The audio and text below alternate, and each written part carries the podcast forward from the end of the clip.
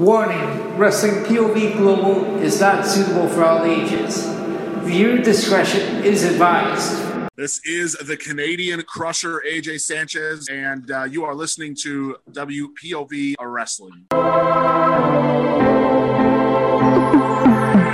Wrestle POV Global Black and Yellow brand. It's your point of view on the global stand. From north to south to east to west, they got you covered like a blanket. But I digress from elite to elite to the hot topic. AW Impact New Japan, they got it. Have you laughing so hard? Have your belly aching? Heard any different? I'm sure you're mistaken.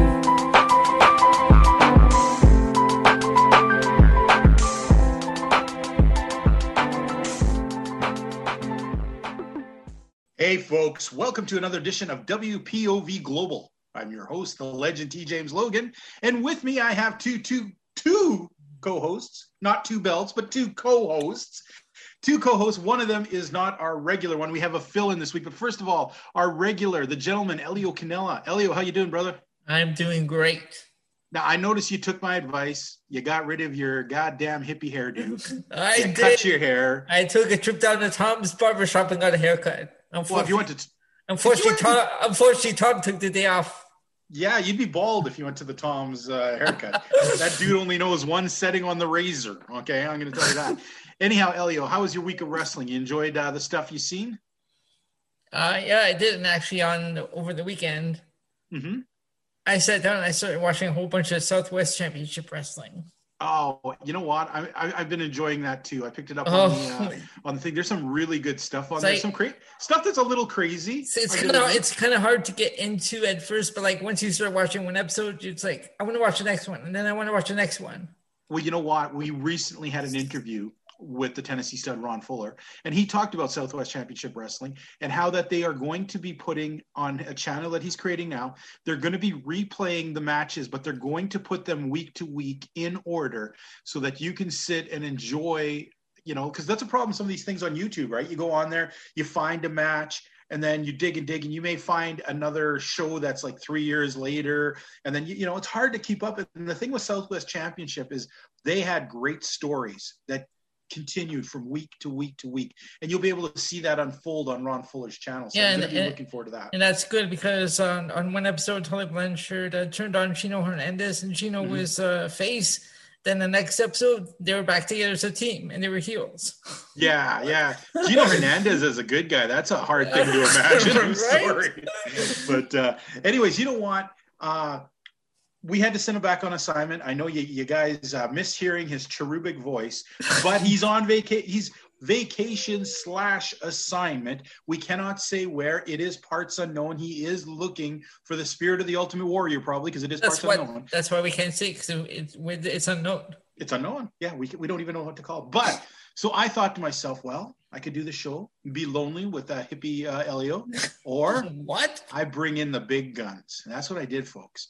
We brought in the man so big, he is a legend in his own mind.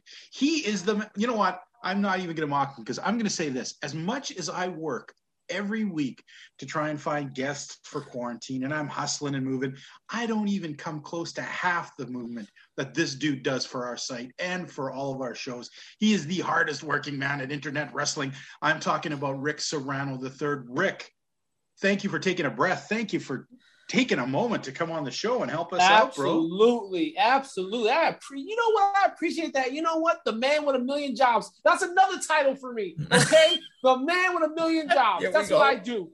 You, you know what? I'm not even no, I'm not even going to mock Rick because Rick does not get the credit he deserves for it, actually how much work this guy actually does. So yes, let him have this moment. Yeah, let yes. him, Go let him do ahead. it. This this week we are not mocking you, Rick. You can be Ricky Ricky two chumps for all I care. We're not going to mock it this week. Okay, That's what And I might- appreciate. and because you did me this little favor, I am going. This is probably going to cause a little problem in the global community, but I'm going to do you a solid, and I'm going to slip you out of the book when that Yes. mean old Elio slid you in the book. You know what I'm saying? Yes, yes, I appreciate that. Although I do admit it was on a rule that I created. we'll get to that at the end of the show. So suddenly I'm I'm the heel and TJ's a face. Okay, that works. Next, we're gonna go Write back that to normal. yeah, yeah. As soon as Andy's back, I'm back to be. How does he? Uh, Andy says he's supposed to be the heel, but apparently I'm the heat magnet of the show. So. It's only because Oh, I got a very bad mouth that is very under control. Anyhow, folks, welcome to this week. Oh, before Rick, how was your week? Did you do anything That's- cool? I mean, it's been great, and you know, I was upstate New York visiting some family for the Fourth of July, um, and just wrestling wise, it's been great. I think AEW had a really solid show. I think this is three shows in a row, and we'll get Mhm. into it later, like how great AEW has been, and now with the fans back in attendance, I think we're we're on a we're on for a journey right now. And Excellent. We'll see how they go. Excellent. You know what, folks? I was uh, I was not here for last week's episode partial because uh, I missed an episode. I we did the back to back thing because there was the sun uh, the Saturday Wednesday thing. I was out of province. Uh, for you Americans, that's like being out of state. Um, I was out of province for the week, and uh, but you know what? I did see something, and I'm going to throw this out there. I went to a movie, the first adult movie that I, and I don't mean pornography, people. I mean like adult movie where I didn't take my six year old. I went to my first adult movie in like what over a year now, and I paid my money. You know, uh, you, you paid for me and my wife. We got the popcorn deal. The pop thing cost sixty bucks in total. We're sitting down. We're watching the show, and it was uh, two hours long. And I'm going to say this: I was entertained. Uh, I was flabbergasted. I thought it was interesting, but stupid, as Rick would say. um, it was ultimately mindless entertainment with lots of explosions, a great summer movie. I do not, I have not watched much of this series. So most of the time I kept asking my wife, well, I thought this. And she'd be like, oh no, a number, blah, blah, blah. All I know is I laughed so much in this movie and it wasn't supposed, I don't think I was supposed to be laughing at these parts. Like people were starting to get mad at me but they were doing the most stupidest things possible with cars that I ever saw. It was so unrealistic, but hey, I don't mind that I paid for a night out with my wife to see. I, I don't think it was supposed to be a comedy, but final, uh, what is it called? Fast and Furious 9 has got to be the stupidest, funniest show that I've seen in a long time. What a barrel of crap that was. But and and John Cena wasn't even in it. Yes, he was. Well, I couldn't see him half the time. He was doing a lot of Ah, exactly. I actually was very disappointed The Rock wasn't in it because at least that guy's funny, right? yeah, yeah. Yeah. So, anyways, let's get into some wrestling. Uh, we're going to start off today, and first of all, I want uh, Rick to, to to marinate this in his mind because I was thinking about this today. Uh, we have a we're going to start off with our first segment called Elite Delete. Okay.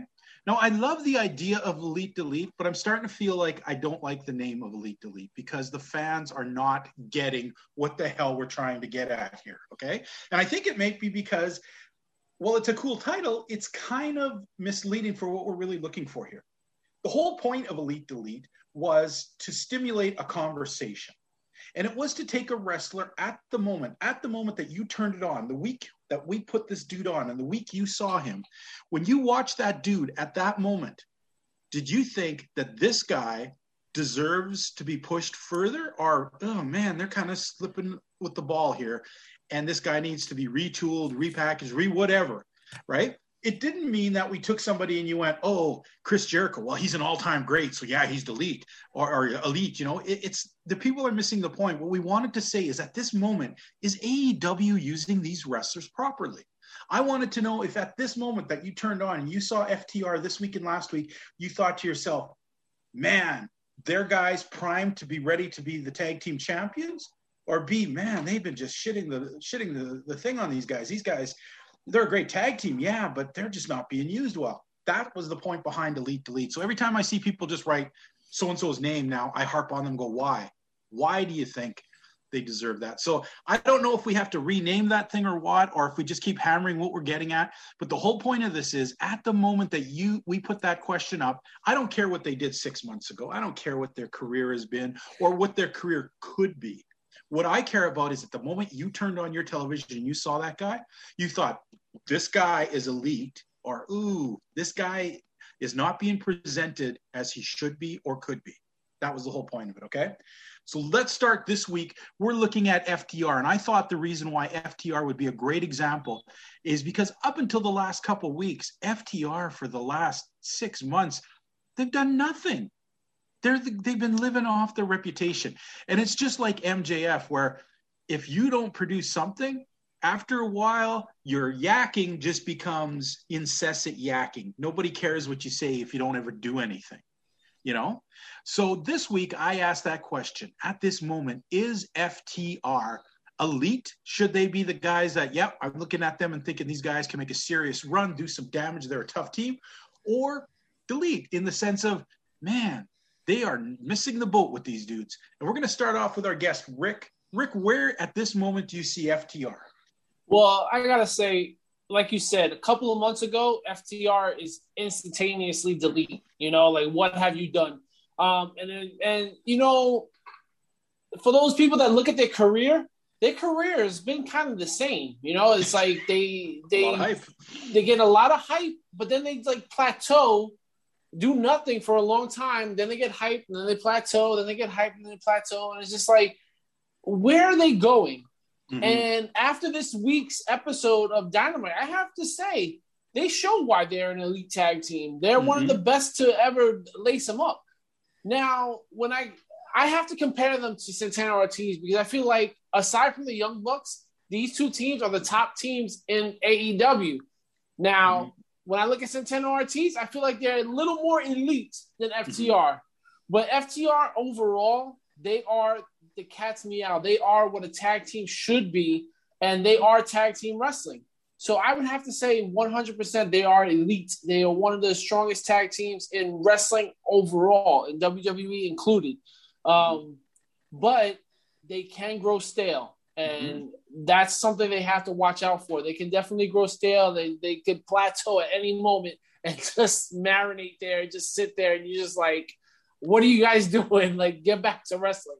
So, well, the reason I brought them up, up until last week, and I'm going to throw these numbers at you, Rick, and, and, and you may not realize this, and they share this with Santana and Ortiz. Both of these teams, up until a week and a half ago, during the entire calendar year of this year, had only wrestled on Dynamite twice each. Wow. Twice. That's ridiculous. Yeah. And only twice on, uh, what's the other one called? Dark. So four times they've wrestled as a team in the last year.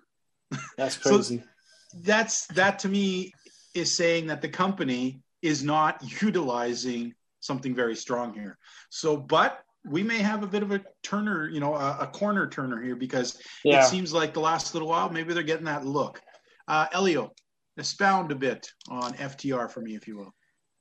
FTR, um, I'm gonna go with Elite because uh, since they got to AEW, they've really not done anything. They just uh, sat there. It, um, been the same. So after uh, this week, yeah, I'm gonna put them in elites because I think they're they're pretty good. They're a pretty good team. I like uh, that old school style of wrestling that they do. Mm-hmm. Okay. Well, you know what? I, I, was all prepared. If it hadn't been for today's show, if they hadn't been on wrestling today, yep. And even then, I also want to throw a caveat here, guys. We did see them tonight, but we did not see them as a tag team. We saw yeah, them in a six man tag once again. they are still only two matches deep, and we are how many months into this year? We're, yeah. We're coming up on the seventh. We're on the seventh month, aren't we? We're yeah. more than half a year here, and they've wrestled as a team twice. Now, I got very excited because they really handled today's match very well. They looked good. Um, I'm going to actually say I'm on the fence on this one, guys. This is a rarity for me. I usually am very strong opinionated one away. I was ready to come in and say they're definitely delete because I feel that the company is not utilizing them. They're a tag team. They're not part of a trio. They're not Axe the what is he? What is he? Dax the Axe by himself or whatever crap they've been giving us. Um, they're a tag team, and we have not seen them two times in seven months is ridiculous. Um, however, it does look like they're gearing up to an actual feud with Santana and Ortiz, where we're going to hopefully see some really good matches. So I'm going right on the fence with this one because this is the tipping point.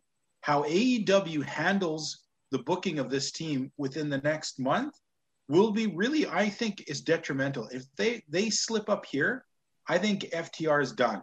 They're just they're up there with the Mulkeys. They're up there with all those lower B grade NWA tag teams that generically came and went because if you can't back it up and if you can't actually wrestle, how are you a team of any import? Maybe now, now, now it'll be diff- somewhat di- a little different since we have fans back. I hope so. I hope the fans generate and push that forward. You know, Rick? the thing is, you have a team that's the champions in the Young Bucks, and mm-hmm. this is probably the most elite of all the teams of all the wrestlers in the business because they wrestle every week. We see them every single week, and they We put do. up top notch matches every week. Why can't FTR do that? Why can't FTR be on TV every week wrestling? I just don't Yeah. understand why we can't just throw in the tag team match every now and then with them fighting a random tag team. Put them against jobbers. Show them that they can still go and everything. I, I just don't understand it. Hopefully, with the new show that they're Mhm. going to be having coming on TBS, we'll see more tag team wrestling and we'll see more uh, of FTR and Santana Ortiz. Well, I think also one of the biggest dangers we've had is the whole fact that AEW keeps building stables and Yes. stable warfare. And when you have stable warfare, you don't have much room. It's always three man, four man. You know, tag teams don't get to really flourish and show their stuff because they're too busy fighting in their stable wars. Yeah. Right now, it's inner circle against the pinnacle. So FTR finds themselves two got just two two more warriors in the drone fight. You know what I mean? Yeah. Uh, so this will be interesting. Let's see where this goes. Um, numbers. You have some numbers for me? Oh yeah. Well, I guess 100% of voters this week said FTR were elite. Well, like I said, I wonder if we keep emphasizing what we really mean, if it really is 100%, because there's got to be more people that are kind of like, "Eh," just like I've been on the fence with it. You know what I mean? So, so I don't know. I don't know if we'll rename Elite Delete. I mean, it's a cool title, but if you guys don't understand what they're saying, I, I'm not sure. I, I, I'm kind of at a loss for words. It's not really generating the conversation we're trying to get. Um, let's move on to our hot topic. But hold on, we did have we did have a comment on there. Oh, no. we did. Yeah. Okay, go ahead. So Charles Sanders wrote, "They are worth a push. Just want to see what they will do that makes them stick out if they don't get that push." Ooh, I like how you inserted a word there to make it make sense. Yes. yeah. Um, I mean, isn't that everyone's idea here? Let's see what they can do. I mean, they have Well- spent how long talking about how great they are? Show us something, guys. Show and to be fair, they did Mhm. get that push in the beginning. They were tag team champions at one point, yes. and they floundered. So Yes. hopefully, this new side of them in Pinnacle, maybe they get a good push. But again, I don't see anybody taking those belts from the Young Bucks for a long time, especially after tonight. hmm And and it's also that that uh, wrestling fans, we are all guilty of this the most. Is we always ask for what we don't have. Yeah, We want so and so so badly to be champions, but as soon as they're champions, we shit on them. so That's true. sometimes it's wrestling fans have always enjoyed the chase more so than the actual thing. It's why guys like Sting over the years in WCW never really won the belt, you know, because people and Dusty Rhodes because pe- the fans enjoyed the chase. Ric Flair just escapes. Nick Bockwinkel just escapes each challenger. We seem to love that idea of someday he'll get caught, but then what happens when he gets caught? We cheer the guy for a month or two and then we lose interest. and we think, man, what a boring champion. At least Ric Flair was, fun." you know, so eh, we're kind of fickle that way. Right now, FTR might be in that thing where once again, that idea of the chase is there. But what happened when they had the belts last time? We all of a sudden were like, well, they aren't what they said they were. Do you guys remember that? We all said Yeah. that. Right? Yeah. They ain't what they said they were.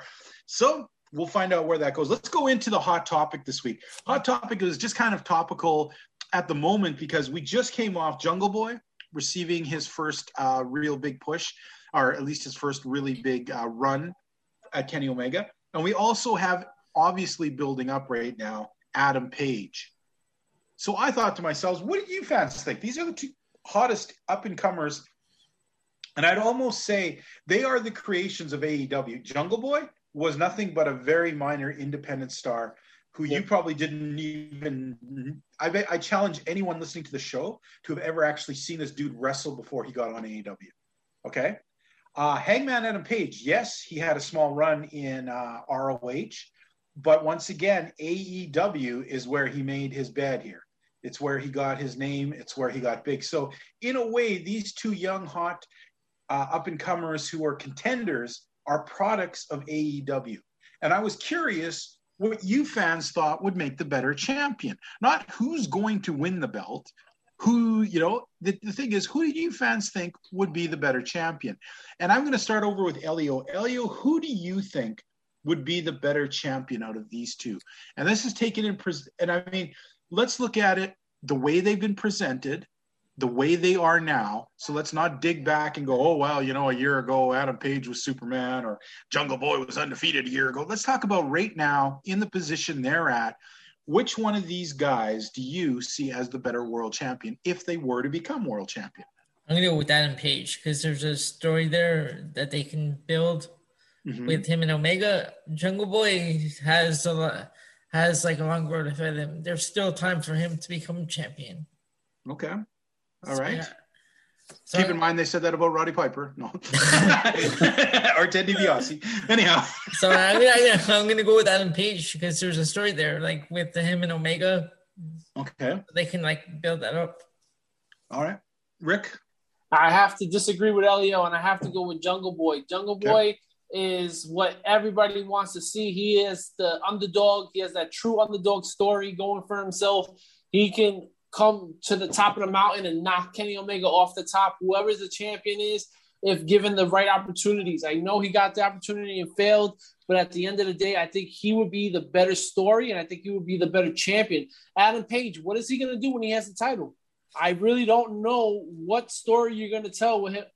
Does he turn on Dark Order? Does he stay with the Dark Order? Does he even join them? Does he even acknowledge them as the champion um, mm-hmm. for getting him these opportunities?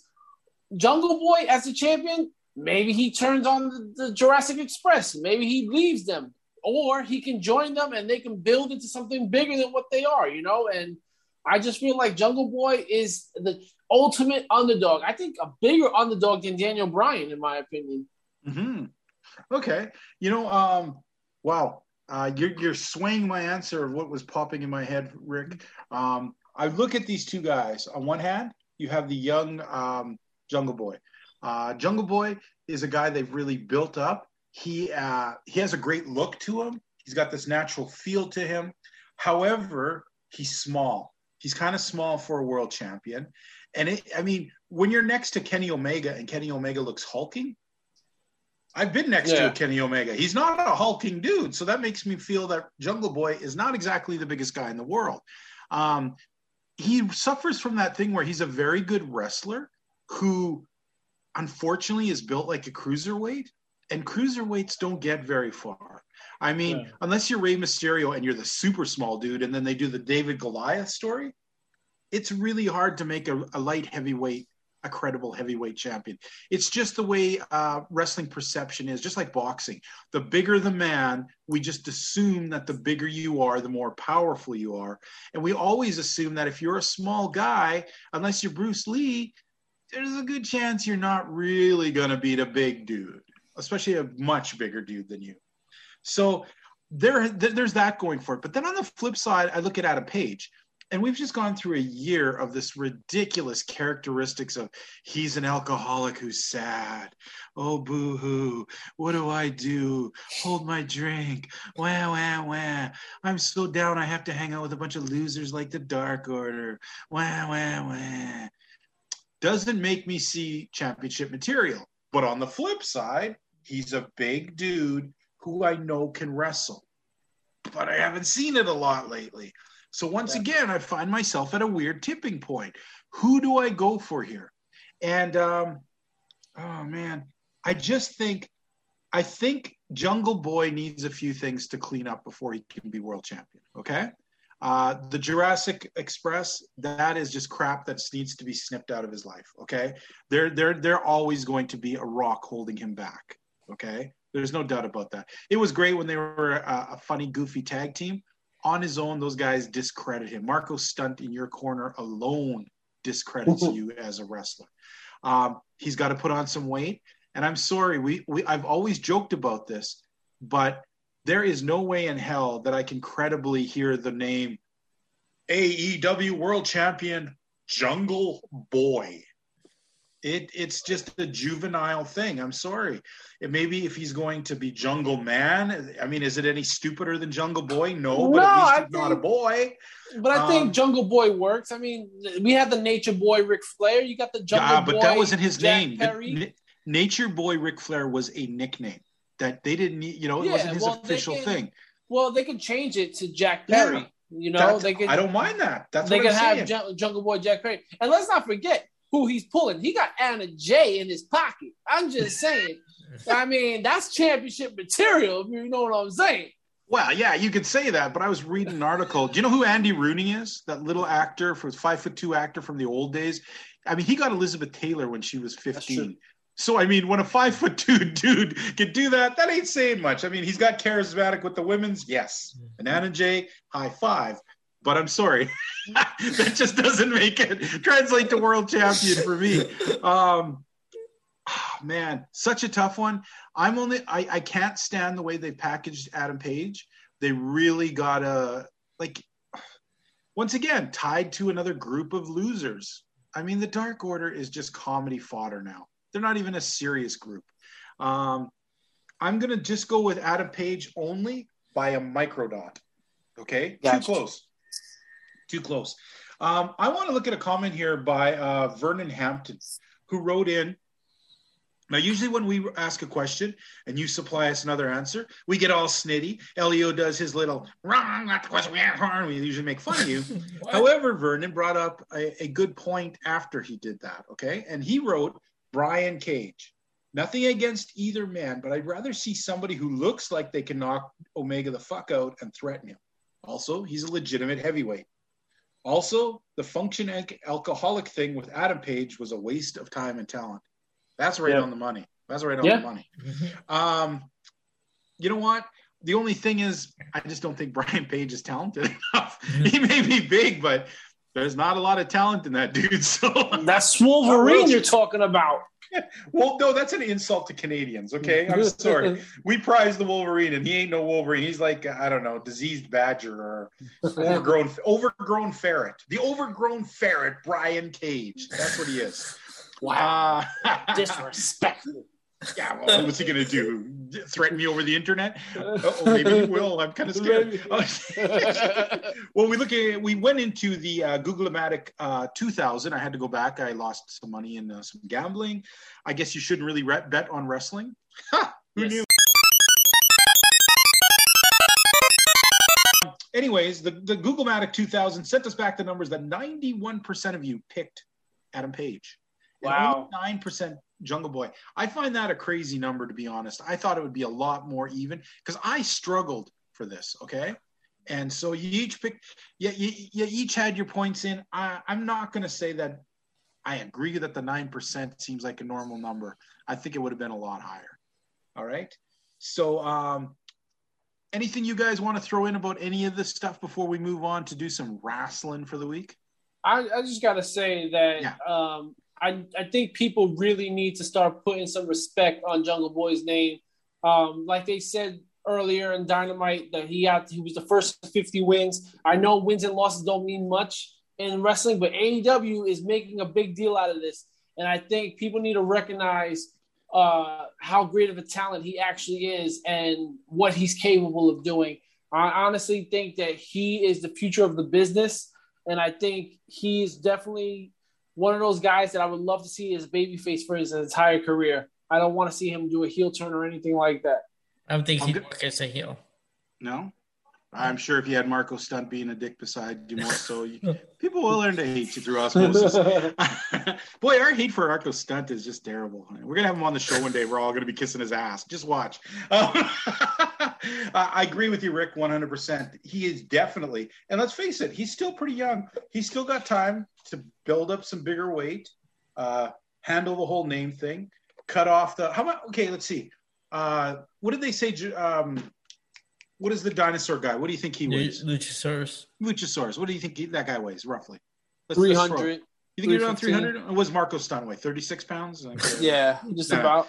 He, he probably weighs what 120, right? Yep. So so all Jungle Boy really has to do is cut out 420 pounds of useless fat out of his life, and uh, that'll be a big improvement.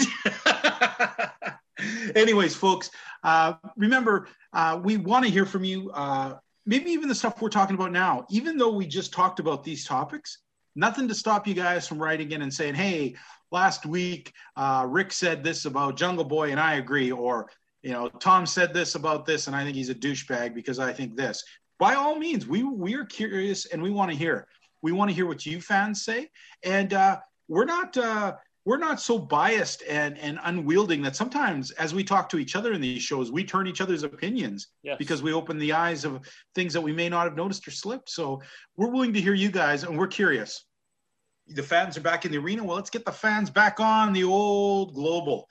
Anyways, we're going to go to a quick commercial break. Before we do, Elio, if someone is so inclined to want to write in, uh, to um, want to write into our, our program, where would they write to and how? So you can write to us on Facebook at Wrestling POV Podcast, Instagram Wrestling POV One, and Twitter at Wrestling POV. Excellent. And you know what? I will do this part because I'm gonna make I'm gonna make Rick Hawk some shirts this week. So what I'm gonna do is I'm gonna tell you guys about all the different platforms and shows that we have. You are currently listening, of course, to WPOV Global. Global shows up every Thursday on your podcast of choice, or I guess platform of choice. Sorry, we are the podcast. Our platform of choice. Uh, we cover mostly AEW. We go through the entire Dynamite show. We also have some uh, pertinent topics, but when interesting things come out that are non WWE related in the wrestling world, we try and talk, comment, and look at it. You'll find me. You'll find the gentleman Elio Canella, and you'll find the lone wolf Andy Anderson when we don't send him off to parts unknown. Uh, you'll find us weekly. Then we have our sister show, the show that started all, WPOV Wrestling. You'll find those guys every Saturday night. They cover everything that happens in uh, the WWE. If Vince McMahon farts, they're there with coverage telling you the smell, the pungency, and even how long it went. These guys cover all the shows. They cover Raw, they cover SmackDown. Uh, they even have a UK correspondent. Not only did they steal W, uh, WWE NXT UK from us, but then they stole one of our fans and made him uh, made him their correspondent in Britain. Uh, well, anyways, they got that. They've got everything. We're talking about that show is led by Rick Serrano III, who's sitting here right now. He is the, Yes. the- he's not really the third wheel. That's his nickname. We also have uh, Tony Diaz and uh, the $50 man Clay Cummings. The three of them have a pretty humorous and fun look. They also have a whole bunch of little cool things they do. They do like a, a version of Name That Tune, which is like the, let me get it right, the five second shuffle. Yes. Ah, I think I did it right for a change. They also run a play a pay per view points game.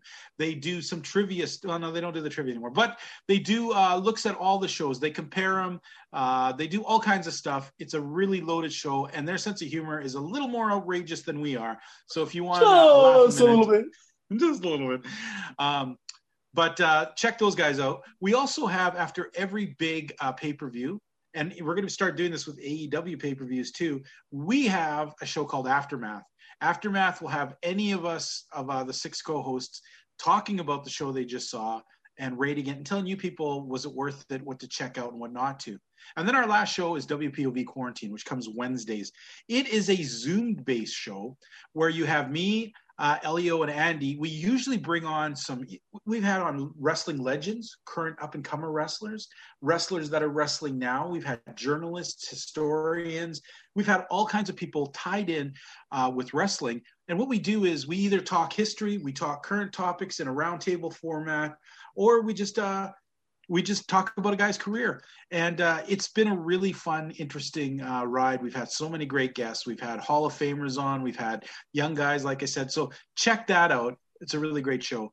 Uh, so I'm going to click us off. But before you do, Rick, tell us a bit about how the fans can support these shows by the purchasing of a snazzy, and I mean when you see that global blue one, we're talking snazzy t-shirts. Absolutely. If you fans go to prowrestlingtees.com slash wrestling POV, you guys can get yourselves one of five amazing shirts, t-shirts for $19.99 plus shipping and handling. You don't want to miss out on these opportunities, guys, because what happens is when you purchase a shirt, you help us keep all four of our shows going because it costs money to keep these platforms up and running. So make sure you go to prowrestlingtees.com slash wrestling POV and purchase one of five or all five t-shirts for $19.99 plus shipping and handling. Don't miss out on these great opportunities. One more time, prowrestlingtees.com slash wrestling POV. And if you purchase 100 t- t-shirts, I will wear one on the show. I'm willing to do that. All right, we're going to take a quick break. When we get back. Okay, let's see. Uh, okay, let's see if Elio to. When we get back, we're going to be doing some AEW. Dynamite. Oh my God. Fine. Okay, okay, we'll try again. take Rick, two. Rick, we are going to get back. We don't, don't take two. The fans are going to hear your crappiness. We, when we come back, we're going to hear some AEW. Dynamite! Of course, his mic kicked out when you did it. At least by my I mic can't win. stayed in. yeah, okay, we're it's dynamite, kids. Come back. What's up, everybody? This is AJ Kirsch, and you're listening to Wrestling POV Global. Hey, folks, we're back. Let's look at this week's AEW Dynamite. And uh, wow, you know what? Before we get into the show, I want to take you guys to quick task for a second. I listened to your last week's show. You guys had crapped all over uh, the MJF Sammy Guevara match. I did watch it, and I didn't think it was that bad of a match, guys. I, I, maybe you guys are just sick of MJF or something, but I thought the match delivered. No, no, I thought it was a good match. I think the only thing I didn't like was the spot fest. I mean, if you get power driven off the second rope, that's a finisher. Yeah, That ends yeah. the match. That should have ended the match right there.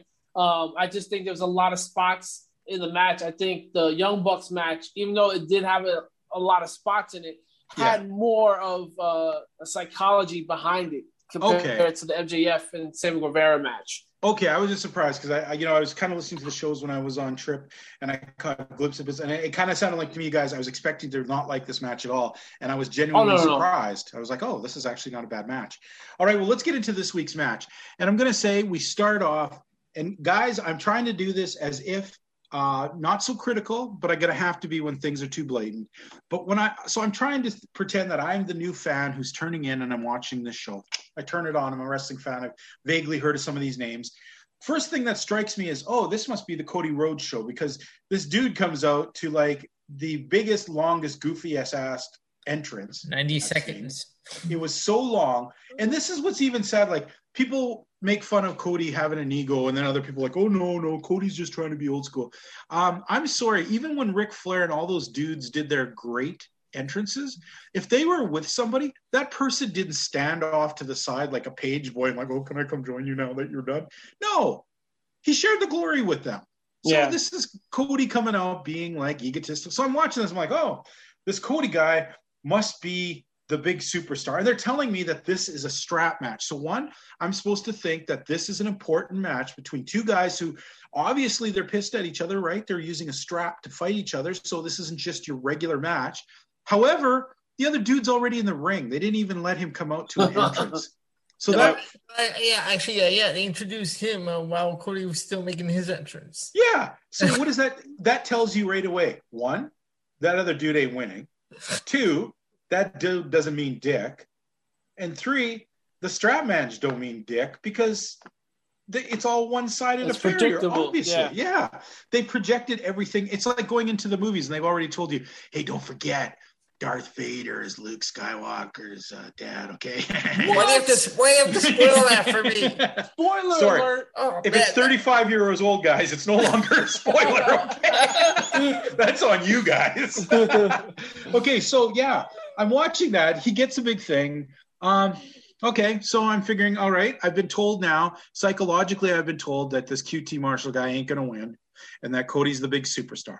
The match starts off, and here's a few things that really annoy me. First of all, the strap looks like a deflated fire hose.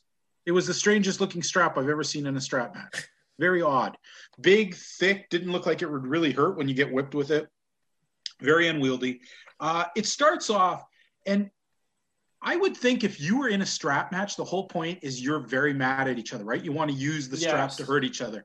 And the opening few minutes, Cody's dancing around. It's it's it's so clean that there is no passion behind this fight. It's just Yeah. like going through the motions of a match. I felt like, oh, they're putting on a strap match performance on it. It, it just it took a while for it to get, and believe it or not, the thing that got it better was when QT started doing his comeback. Yeah. Okay.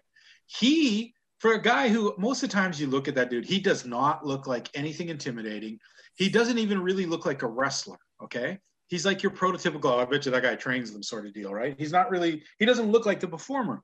Uh, yet he brought some of the passion and he brought the match up a bit, uh, a bit more than what it was at the beginning of this.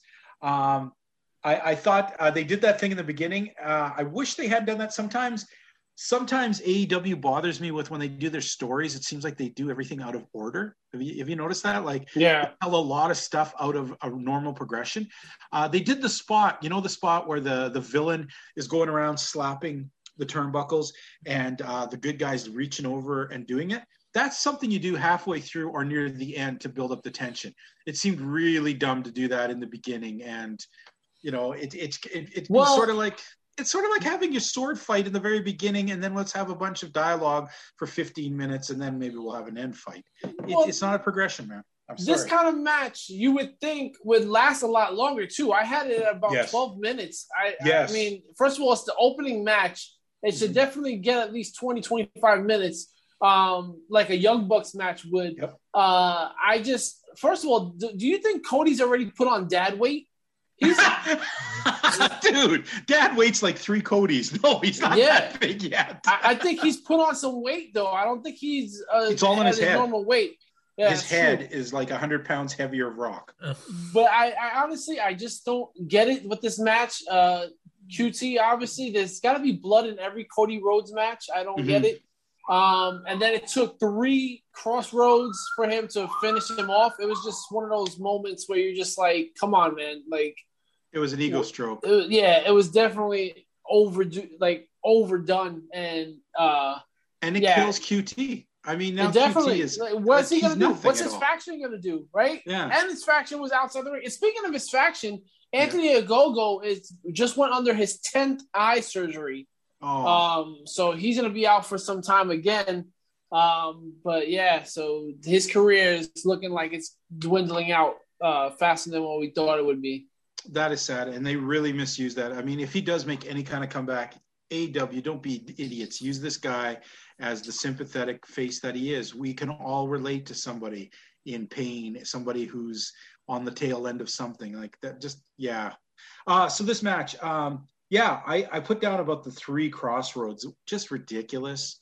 Yeah. uh, overdone, um, and so short. This whole thing was. Here's the problem: is you really just ruined another good gimmick match. You Yep. took- you- you- there was no passion behind it. It was an ego stroke for one guy. You put it as a small diminutive match. It that is something you could have worked up into a pay per view somewhere. It didn't have to be these guys, but now it's going to be pretty damn hard to sell a strap match as something cool after this garbage. And then and then later on in the show, we'll get into it. Cody's already moving on. So Yeah. it's like, what the fuck? What's Yeah. gonna happen to QT Marshall? I mean, I don't understand what like at least if QT would have won, then Yeah. I can see Cody moving on. But Cody won and he's already moving on to his next story. What's QT gonna do? What's I his mean- faction gonna do? He didn't even get a post match beatdown on Cody No. or have any of his guys come in or anything. No, it was just pretty much the end of the whatever those dudes are called. Uh, Elio, anything you want to throw in on this match, bro? No, the, uh, this match, um, yeah, I went in. I I didn't really care for this match. Um, Mhm. Just another Cody Rhodes show. The three Cross Rhodes, like you said, was ridiculous. Mhm. Blood in every Cody match. Uh, yeah, just uh, this was my low point for me. Okay. Show. Uh, next, we move on to a promo. Soon as this promo started, I just rolled my eyes because I'm like, oh, here we go again. Another stale flat. And then it just really changed really quickly because it was hilarious. Spears comes out, starts mocking about how he took out Guevara with a chair, and then a chair comes flying across the screen, whacks him in the face. I gotta admit, it made me laugh, and it was shocking enough that I went, yeah. I mean, afterwards, when he sat down and he was like, oh, this ain't over, I went back to rolling my eyes, but yes. they got me I'm for a second there. I'm glad you said that because Sammy Guevara cannot be a tough guy. I don't Mm. understand why. That's what you get, bitch. Like you know, no. Do we have the bitch counter? Did we not start the bitch counter for the week? We, we need Yeah. to start a bitch counter for during Yes. episodes. How many word times bitch comes up? That was the first. Yes. Yes, like I don't, I don't get it. He's not a tough guy. You- Like, all right, you threw the chair at him. Leave it at that. Do the ha ha ha ha. I just threw a chair at you. I'd rather that than that's what you get, bitch. Or I told Yeah. you I'll get you back, bitch. Like, come on, Sammy. You're better Well, than that. Also, let's let's talk about uh, logic and wrestling. I mean, how many times you see somebody get hit, they'll struggle around, they'll get up and try and fight a little or something. Yet in these Yeah. segments, every time somebody gets hit one time with a chair, they lay there enough that a guy can pull out a chair, stand over them, and mock them without them kicking, punching, pushing over the chair, anything. If Sammy's throwing the chair, then I believe it. 'Cause he knocks motherfuckers out with chairs. The way he. That's right. Yeah, yeah, I'm surprised he didn't split him open for 67 Yeah. stitches across the Yeah. head or something. Um, forgot about that. Yeah, um, I don't know. Anything you want to throw in, Elio? Oh, I was uh, actually when I was watching this, I was thinking. Now, uh, Sh- Shawn Spears for a long time we said like they've totally like ruined this guy. No matter what they give him, he can't make anything work. I'm Yep. wondering if like with this uh now this segment it wasn't bad like the promo Mm-hmm. he gave, but um, you think now with the crowd uh, maybe they're saving something for him or I mean, Yeah. Spears has to win this rivalry, right? I mean, otherwise he's just Shawn That- Spears, that- the that's guy why that I- loses every match. That's why I'm think- Guys, that's why I'm listen. thinking like um, now that the crowd fans are back, uh, maybe they're gonna finally give this guy something to work with. I don't know. Look at it this way. I mean, you look at the two guys involved here. Yeah, Sammy's pretty shitty when it comes to promos and whatnot, but the dude backs up a lot. He really wrestles in the ring really well. Okay, he's exciting. He's got some stuff to him. I'm sorry, but Shawn Spears, man, we could say that they ruined him, but did they really? Isn't this the same crap we were getting, except he would do a 10 a lot? I mean, um, he's he was nothing that special in the and this is the part I'm going to say that kills me, Rick, because Shawn Spears has come up here to Edmonton and has fought in at PWA Andy's company a few times, and he's incredible on the indie circuit. Really good wrestler. And then I watch him on TV, and I'm like, where the hell is that guy? Because what they're giving him is drivel, man. Yep. can't- you can't get over if they hand you like a they hand you a pile of dog shit. I'm sorry, you're not going to be building boats out of dog shit. It just ain't going to happen. Um, they've missed the boat with this guy so many times. I almost wonder if this is the kind of guy you got to just bump him down to like, you throw him down into dark, give him six months of losing on a tag team with somebody, and then repackage him something totally different and try and give him better because I don't know how much further he can go with this name. It's it's just not working. It has never worked. And if anyone thinks that he's really going to come out of here better than uh, Sammy Guevara, that ain't happening. They got their sights on Guevara as the golden boy. There's no way that Spears is going to come out of here looking like a champ. So uh, let's move on next to the Kenny Omega interview. Uh, I didn't really see his thing from last week. Holy crap! What I heard what you guys said. I guess he went to the Triple H school of uh, hair shaving because he, he looked like a curly haired uh, Triple H. It was, it was Yeah. pretty funny. Pretty funny. Uh, Don, I as much as you guys don't like him, the guy is hilarious. He really does get you to hate him. So he is doing his job as a manager. But he, even though he's doing his job, they did the same exact promo he did last week without Don. So Mhm. basically, he came back and Don Callis just picked up the the stick, the microphone, and was just like, "Oh, I'm gonna just repeat everything that Kenny said last week, and we're gonna just do this again like it never happened." I, I does it make you I- hate him? Yes, Does it make you want someone to punch him in the face? yes, Then it's working, Rick. He's doing it's exactly his job. But guys, don't do the same promo twice. Do something different to make me hate you. I don't know if he does it three weeks in a row and you hate him even more. He's still doing his job, Rick. That's the point. But this this, this time Adam Page came out. What's that? Yes, this time Adam Page came out. That was the Okay. difference. Yes. Well, here's what we got. We got first of all, let's get there. We got the Dark Order, a gazillion freaking low-level losers, all come walking out. Um, what's his name? Uno gets in the ring. Know, I, I mean, come on. I knew this in grade four, the old punch somebody in the nuts after you say the Thailand thing. It's always Bangkok. All right. We know that. Come on. Yeah, You're going to say that Dark Uno actually, or Evil Uno actually fell for that? You're stupid, Uno. Like, come on. Um, so he gets beat down. The most painful thing of this whole stuff is JR on the mic during this stuff. Trying Yeah. to be cool and saying stuff like, oh, he got him in the shiz nuts. Oh, I know. Yeah. like, come Cowboys on, shit. JR. Yeah, it, yeah, the Cowboys. Oh, just it was just so much. Like it was like it's like your grandpa trying to be cool because he watched BTS and now he learned one or two dance moves. You don't want to see that shit in any kind of thing. I'm sorry, it ain't gonna work. Um, Page comes in, clears out the ring. Uh, Omega does a runoff. So of course, uh, that definitely is the indicator we, we were waiting for. This is definitely going to be the next thing. Uh, Rick, I know you didn't like the Don Callis uh, repeat, uh, rinse and repeat, but what about the rest of this? How did this look for you?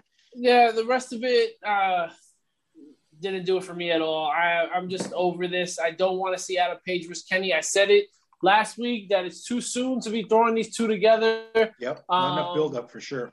You, you got to build it up a lot better than what they're doing right now, and this this is not the way to do it. So no, I I did not like any of this. This was one of the lower points of the show for sure. Once again, once again, I think it's AEW showing their hand because by doing this, they're basically telling you that Omega is going to win, and Yeah. that Page will have his day maybe six months, eight months, ten months Yeah. down the road, but it's definitely not his his time.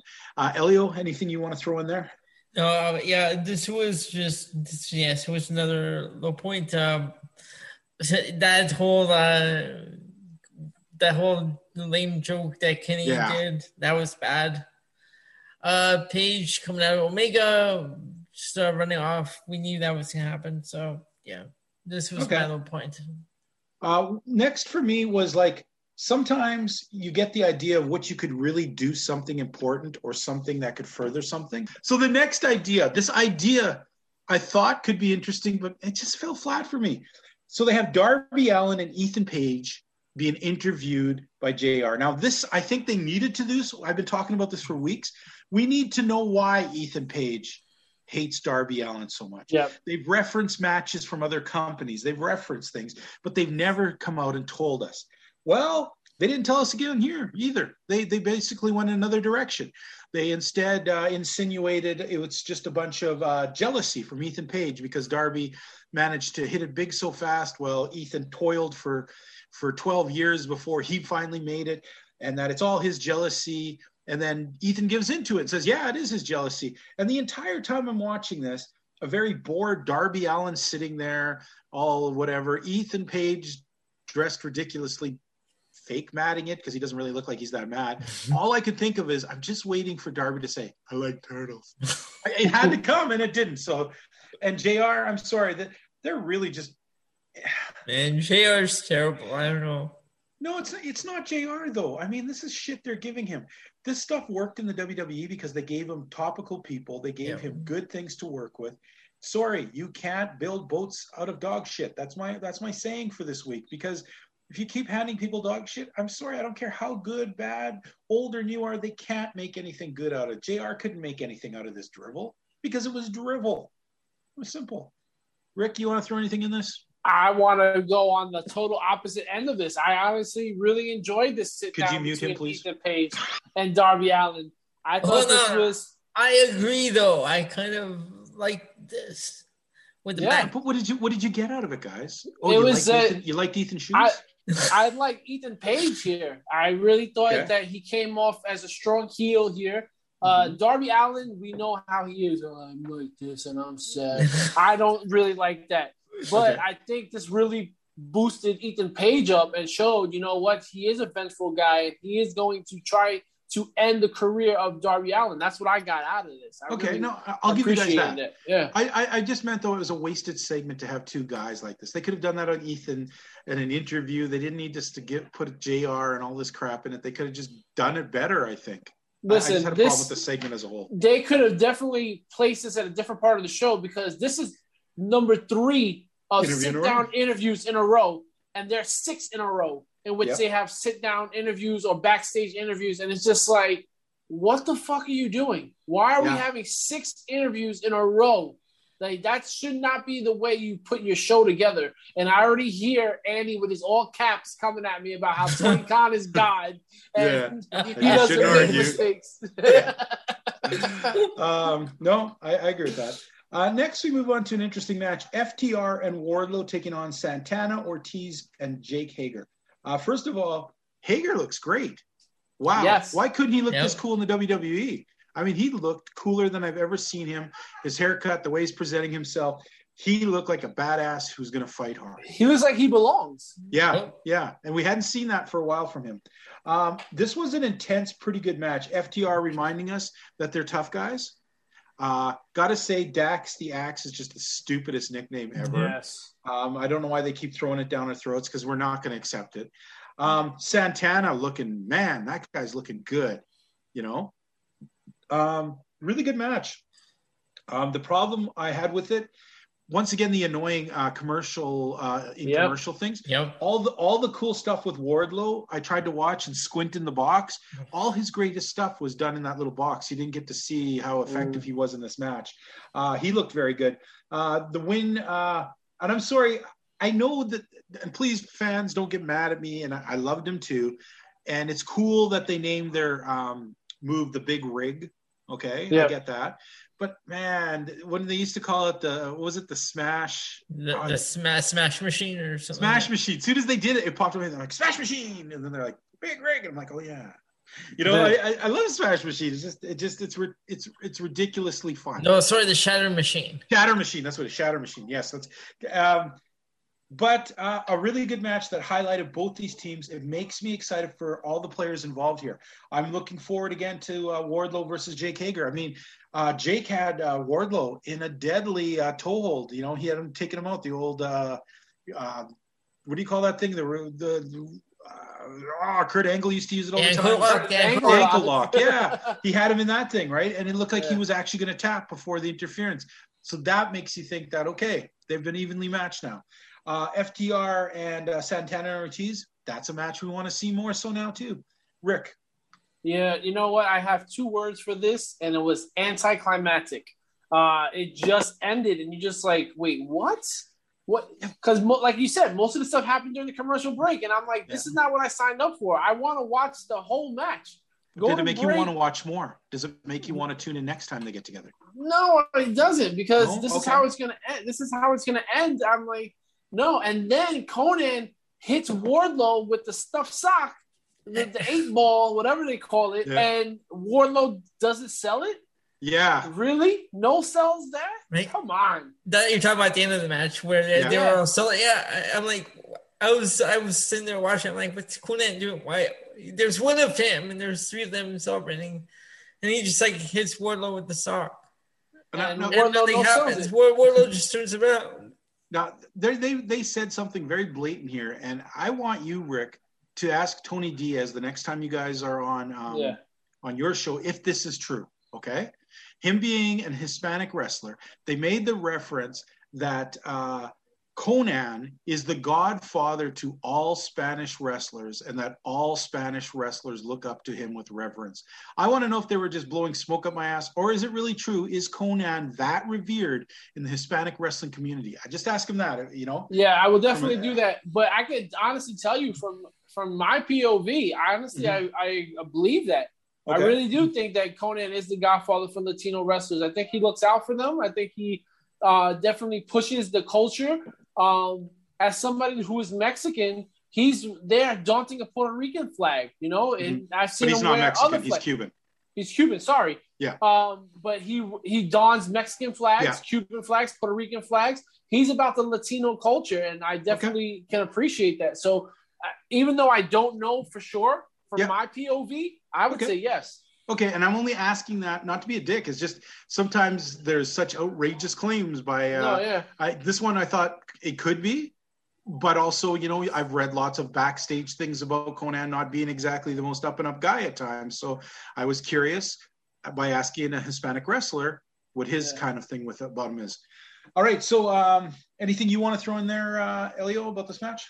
Uh, no, it- uh, this match, I I like this match again. The, the picture in picture, I just can't stand because Yeah. a lot of the good stuff happens during the commercial break, and we we don't get to see because we have to squint and look into that little box. And here, this is all on AEW because yes, Yeah. WWE uses the picture-in-picture, but they also pace it so that when it goes to picture-in-picture, you're not getting the most excited parts being missed. You Yeah. know, they have a better sense of it. And you can't tell me that if you know you're, you're laying out a TV show, you don't know when you should do these things. Like, come on. Well, what what what's wrong with going back to the old days where it was like, and this is what happened during the commercial break, Right. And Yeah. showing me, Yeah. Like, what's wrong with that? You know, Come on. yeah, Yeah, I, I, I agree. I agree. Now, next, this next thing really threw me for a loop because I was surprised they would even do this, but they had a Karl Anderson promo talking about him going back to New Japan and how he wants uh, Jon Moxley's North American title. This just seems so out of place since we've seen the Good Brothers just being kind of like comic fodder a lot. Yep. And then all of a sudden, Karl Anderson is taking on who, let's face it, guys, you have to say for the last two years, the one biggest, top toughest guy. dude, the top guy in the entire company, is now being challenged by a guy who is a low level joke since he's been in here. Oh no, we're now supposed to it's now take it machine serious. gun Karl Anderson, so we have Yeah. to take it serious because it's machine gun. It's not regular Karl Anderson. and they like to What? beat they like to beat up Jon Moxley. yes. Now, um, in all fairness, he was Machine Gun before he came to AEW, so that No, was of his course. nickname. But yes, No, you're right. How, how what a dumb presentation. I mean, thank goodness it wasn't Luke Gallows because they've portrayed him as nothing but like Luke Gallows, Empty-headed. I, I'm not a fan. That guy is terrible on the mic. yeah. But uh, Moxley has a new look. He shaved his head bald. Yeah, So uh, we'll see the, the new Moxley with the bald head and the beard. Ooh, we're talking bald on bald action here. The machine gun versus the Mox. Sorry, machine gun. I think you don't have any bullets in this match. All right. next we have up. Uh, okay. Oh my goodness. Yeah, another row of talking again because next we go up to MJF versus Jericho in a face-off. Uh, first uh, impressions: MJF was kind of funny. Jericho was extremely funny for a change. Yeah. Love the comment he got in about his mom, which was good, and then did the double uh, attack with it. Um, he also didn't look so bloaty or out of it this week. He didn't. No. He, he looked in way better shape. The only thing I don't like about this, that was the saddest elbow at the end I've ever seen him Oh man. It- yeah, it- that was do. bad. Basically, if we walked by each other and brushed elbows, it would have been much more realistic looking than yeah. what happened there. Yeah, see, is this the one? Is this the one you were talking about where the fan jumped in the ring? Yeah, that happened in the segment. Uh, but Yeah. I'm talking about how the elbow at the end, where The Judas Jericho, effect. the Judas effect, he turns Yeah. around. No, I was just did- asking if that was this was that segment. Yes, this is the segment. Yeah. So, uh, Uh, but Rick? let me ask you this: Was it the Judas effect that was poorly done, or was it the sell job from MJF that was poorly done? Um, to be honest, I really think MJF was handed dog shit and tried to make a vote out of it. It was a Gotcha. terrible elbow. He tried to sell it as best he could as if he really got hit, which made it even worse because it was so obviously he didn't. So it was just the domino effects of the bad. Oh No, yeah, bad that, to that bad. elbow didn't that elbow didn't look good when I s- when I when No. I was watching it. I think I felt it more than MJF. So, w- what do we think about this labors of Jericho, where Jericho has to go through four guys in different stipulation matches to get to MJF? Like It's Jericho stupid. is clearly winning every single match, right? Yeah, Sure. that's the problem here. Is Jericho is an older veteran who should be relying more on his trickery and his his skill to win. He is not a young John Cena. He's not a young up and comer who needs to battle the Herculean tasks. It's ridiculous, and it's almost on the level of a Cody Rhodes uh, masturbatory stroke for himself. I'm sorry. Is this the final run of Jericho? No, no, by no by so? any means. Nah, I I guarantee you, he goes away for a Fozzy tour for six months at most, and he's back again. No, he's he's he's having a good time. He has so much creative control over the stuff he's doing. Uh, Yeah. He did not get that level of creativity in the WWE. There's no way he's walking away from this. Not until he's actually legitimately hurt somehow. Yeah, he's not. He's not walking away. From this. Okay. Uh, how about you, Elio? Anything you want to throw in on this? No, uh, basically, uh, we we covered everything. I my I had this, the same points about the Judas effect and everything. Yep. Okay. Next, we move over to uh, the Britt Baker promo. Um, I get we want to keep her on the show, but boy, I she's supposed to be a heel, but you kind of like her, but then she's kind of horrible. And yeah, the spelling thing is always ridiculous. The um, I don't know. There was just this really awkward moment where she was talking about Nyla Rose, and then she's quickly set over to Dallas being called the Big D, and then she looked down slightly towards Tony's crotch. Went, I don't know what that means. Come on, the Big D, and it just. Well, and then she went now- D M or whatever her dentist. Now, this is the thing I wanted to. That was a shot at Nyla Rose, was it not? Yes, I took it as that about Nyla. Yes, That- that's what I took That's it as. exactly what I took it as. Oh, so, and the Saudi Arabia thing too. Yeah, she we'll took a get shot into at that. yeah, so she said that Dallas is known as the Big D. I Yeah. wouldn't know about that. Yeah. So obviously she's taking a shot at Nyla Rose, who is a transgender. I Yeah. mean, if it was accidental, it was that is wow. The balls. I mean, and I mean- Literally. I mean, the figurative balls on Britt Baker. That is that's not okay. I mean, Okay, I don't no no don't fall in this trap, Rick. Rick, this is how count, cancel culture, Culture. starts. Okay, yeah, this, no, I don't think she was taking a shot at Nyla Rose. I think if you watch, go back and watch it on the replay, she kind of glances towards Tony, no, I know she does so it that. gives you the idea that she was kind of making fun of Tony's jump yeah, because he's the good friend. I really don't think she'd be dumb enough to do that. I don't think she would either. But the, the But you know, just- there's people who's gonna do what you just did. yeah, and let's hope not because that's how all this horrible cancel stuff Yeah. works right yeah, one idiot takes things farther than everyone else and then Yeah. works everyone into a frenzy over nothing yeah. I, I But, but, uh, but let's face it rick i did the same thing as soon as she went Yeah. down Nyla Rose oh. Yeah, exactly. but like you did mention, they did. She also said about blood money, and then she said, "What are we gonna do? A, a show in Saudi Mhm. Arabia? yeah Another shot at WWE? Not necessary. Not No. needed. i liked um, it though i'm sorry that when it comes to saudi arabia they deserve the shit they get okay Oh yeah, that's some money grubbing bullshit they're doing so yeah take it take it with across the face guys you deserve that one i'll give listen, that they still got about 14 more years on that contract. We're gonna be hearing a lot of it. I, I love too how she's got like 14 pounds of eye makeup on, but she doesn't need Rebel as a as a makeup thing because this is natural. I'm like, naturally purple face. Okay, Britt. And, and, and what was your thoughts on Rebel? Now Rebel had her knee like explode, and she's Yeah. on TV, like just like the Miz. She's on TV the next Yeah. week. And hey, if you you ask these guys back, I've been in love with Rebel for a long time. Yeah. She's she's pretty amazing, and uh, I, I love her. She she pretends to be the hapless wrestler, but she's not. She's had Yeah. tons of work in Stardom. She's Yep. wrestled for other women's promotions. I love and I love it, and I I think it, you know. Britt almost seemed like she was making some really good points here. Even a shot at AEW is why in the hell would they have a match with like Vickie Guerrero? Yeah, No, you know, no, that was good. um, and you can blame. Uh, I, I want to blame her for Rebel's injury. The fact that she shouldn't be in there. There Yeah. shouldn't. They shouldn't have to deal with with this sort of thing. Vickie, why the hell? She probably didn't want to be in there either. So, uh, th- just a bad situation all around. Um, like I said, though, um, I guess I'm waiting, and now it's going to be longer after this uh, injury to Rebel. You knew it's going to have to eventually come the Rebel uh, breakaway, but now with Rebel or Reba, and Rebel not Reba, Reba not Rebel, whatever uh, Brit's calling her this week. Um, now that's going to be postponed, obviously, for a long time more until she's healthy enough to be able to actually give a match. So, um, yeah, lots, a lot of stuff. That tiny segment had a lot of stuff for us Yeah, to talk about out of it it did. more so than some of these other segments. Um, okay, here we go. Let's go on to Andrade versus Matt Sydal. Um, Andrade, I'm. I just want to say, first of all, his presentation is pretty unique, yes. and I, I don't understand, like, because I don't know enough about Latin culture, but I have a feeling he is portraying kind of like a, a gangster type. The yeah, mask that's what it looks and like. the rings and the and that stuff. Yep. I like it. It's different. Yeah, that was a unique Um, entrance. I liked it.